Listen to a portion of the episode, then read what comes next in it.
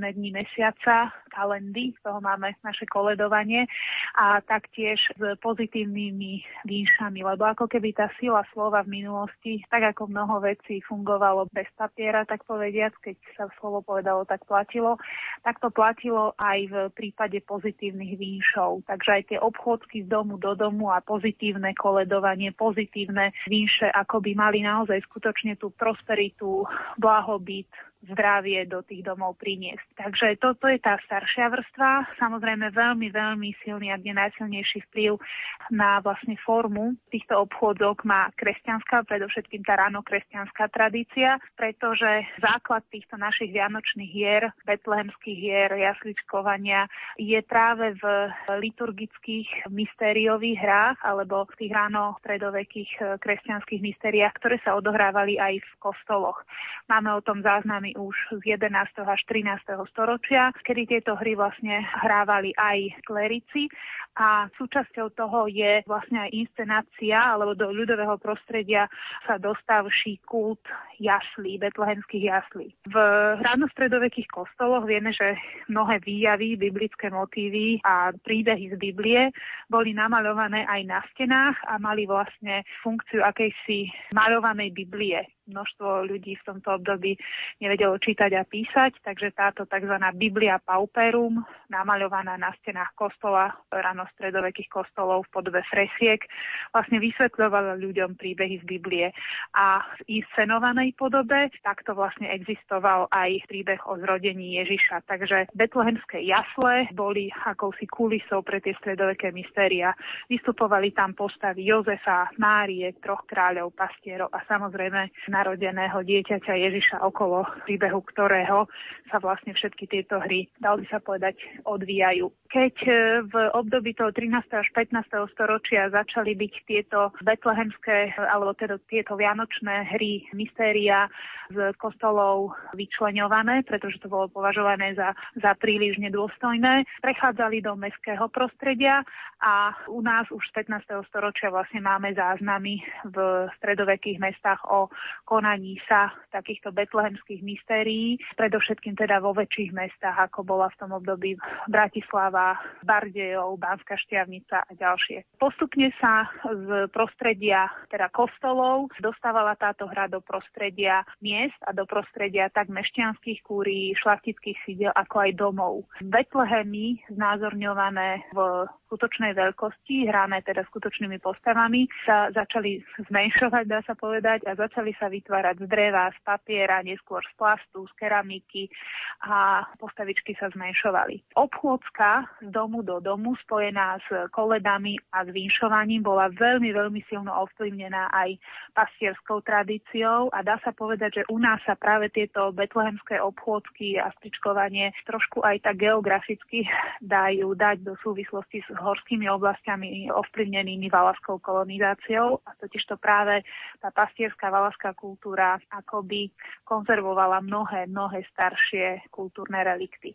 Tak je tomu aj v prípade hry o narodení Ježiša. Obvykle v nej vystupuje niekoľko postav, ktoré majú takisto rôzny pôvod. Je to samozrejme aniel, ktorý často práve on teda nesie Betlehem. Sú to pastieri tej našej valaskej alebo pastierskej reálnej histórie. Obvykle majú aj svoje mená, býva to Fedor, Stacho, niekedy Kubo, prípadne Bača ako starší pastieri. A samozrejme nesmie chýbať maska starého alebo starého psa, niekde sa volá Gubo, Kubo. Je to v kožušine obalená maska niečo medzi medveďom, psom, ktorá má oveľa teda staršiu agrárnu, plodnostno-prosperitnú funkciu a ktorá ako jediná má trošku taký improvizačný prejav. V podstate má aj trošku takú komickú funkciu, vtipkuje s tými domácimi, ale tento kontakt s domácimi, prípadne zamaľovanie sadzov alebo hodenie predovšetkým žien na zem má trošku aj taký jemne starší ten e, plodnostný nádych. Ostatné postavy samozrejme majú svoje ustálené repliky, je to taká forma ľudového divadla a striedajú ich so spevnými časťami a najmä v závere samozrejme so spevom koliet. V závere samozrejme súčasťou celého, dá sa povedať, tradíciou ustáleného scenára hry sú aj výše prajúce zdravie, požehnanie, hojnosť celej rodine. Koho by vynechali, ktorý dom by títo betlehemci vynechali, bolo to v tom tradičnom ponímaní vnímané veľmi negatívne, ako by naozaj tá hojnosť, e, zdravie, prosperita celého rodu nebola už tým pádom akoby tak zaručená, ako keď Betlehemci rodinu neobyšli. Malá odmena sa im samozrejme finančná alebo v malých naturáliach, koláče, jablčka, taktiež ušli. Vykonávali ju mladí muži predovšetkým. Žena v tomto období akoby počas sviatkov nemala prichádzať. Podľa toho tradičných predstav by priniesla do domov nešťastie, takže aj koledníci, treba z Štefana, bývali chlapci. Tieto hry majú aj okrem toho svojho ustáleného priebehu, ktorým je v prvom rade predstavenie sa jednotlivých pastierov, potom anielová zväzť o narodení pána, ich cesta do Betlehema a obdarovanie malého Ježiška, to je taký tradičný priebeh. Majú aj časti pevné, dokonca dá sa povedať tanečné, nachádzame tam relikty hudobných a tanečných typov, ktoré sa práve viažu k pastierskej kultúre. Napríklad teda také relikty od zemku, prípadne rôzne hry tanečné hry šikovnosti, preskakovanie valachov alebo palíc, rôzne rytmické prejavy s pastierskými palicami. Dá sa povedať, že skutočne táto betlehemská hra je jedným veľmi krásnym synkretickým prejavom ľudového divadla, ktoré teda zahrňa v sebe aj staršiu predkresťanskú tradíciu, veľmi silnú kresťanskú tradíciu, spojenú teda s hrou a s príbehom, predovšetkým príbehom o narodení Ježiša Krista. A myslím si, že aj množstvo naozaj archaických folklórnych prejavov, ktoré sa k tejto hre viažu. Ako som už povedala, môže mať v rôznych oblastiach rôzne pomenovania a nie je to len hra o narodení Ježiša, ale napríklad v nemeckých oblastiach Bratislave, v Banskej šťavnici, v Kremnici alebo na Spiši existovali aj ďalšie hry o Jozefovi a Márii, o Adamovi a Eve a podobne. Kolega Jan Heriban oslovil človeka, ktorý má spomínanú jasličkovú pobožnosť pod palcom. Hovorí pán Rudolf Patrnčiak, ako sa spomínané podujatie v Terchovej vyvíjalo. Bolo to v roku 1975, keď do našej farnosti prišiel pater Jozef Šabo, nový správca farnosti a ten ešte tie isté Vianoce v tomto istom roku začal budovať Terchovský Betlehem a zorganizoval vlastne také podujatie na Sviatok Božieho narodenia jasličkovú pobožnosť. To znamená, že funguje to už asi 40 rokov približne. Ako sa to tak vyvíjalo za tie 10 ročia, môžeme to až tak povedať. Zrejme to začínalo v takej jednoduchosti, ako ste teraz načotli a dnes to je naozaj mohutné. Je to presne 40 rokov, čo to existuje a je to 41. ročník v poradí, čo to v Terchovej uvádzame. Tie začiatky boli asi také. Pater Jozef Šábo dal také zoskupenie dohromady mladých ľudí, starších ľudí, spevakov z chorusa a postavil to na tom, že to boli basničky, scénky, pesničky, také, ktoré boli v podstate známe po celom Slovensku. A z tohoto urobil vlastne ten prvý ročník Jasličkovej. Plus, tomu pridal rôzne modlitby a čo bolo zaujímavé, nakoniec celého toho podujatia dal starých terchovských betlehemcov. Takže toto, takto vyzeral prvý, druhý a možno, že aj tretí ročník a ja v týchto začiatkoch som bol ako jeden z účinkujúcich, ktorí v tých či už scénkach alebo v tých piesniach akože účinkovali. Potom prišlo tak, že viacerí sme sa stretovali na fare, ktorí sme akože rozmýšľali nad scenárom ďalšieho ročníka Jasličkovej. Pripravovali sme tak. A ja som jednoducho vstupoval do toho, aj do tej prípravy a dával som tam také svoje predstavy. A keď Pater Šabo videl, že v podstate tie predstavy sú správne, tak ich zaradil do tej jasličkovej. No už a potom prišiel čas, bolo to asi pri piatom ročníku, kedy povedal, že či by som to nerobil za neho a nezobral si na zodpovednosť celú tú prípravu.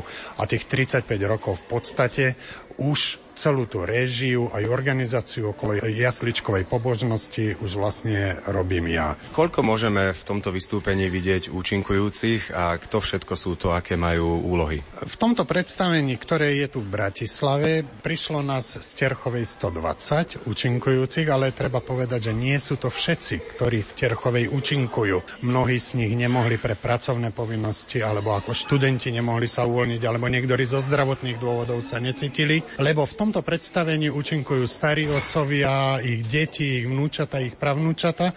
Máme tu škôlkarov, ale máme tu aj 85 ročných ľudí. Takže takáto škála muzikantov, spevákov, recitátorov je v tomto predstavení. Ešte sa vrátim späť ku tej filozofii toho, že podstate je to predstavenie, ktoré sa robí na oslavu narodenia pána Ježiša. A momentálne toto predstavenie nesie vlastne také folklórne prvky, lebo Terchova je známa ako folklórna obec, však aj terchovská muzika bola zapísaná do celosvetového zoznamu nehmotného kultúrneho dedictva ľudstva UNESCO v roku 2013. Takže ja ako človek, ktorý som hudbu vyštudoval a vyrastal som na Salaši a mám blízko aj ku tomu ľudovému, aj ku hudbe ako celku, tak som sa snažil využiť ten potenciál, ktorý v Terchove je.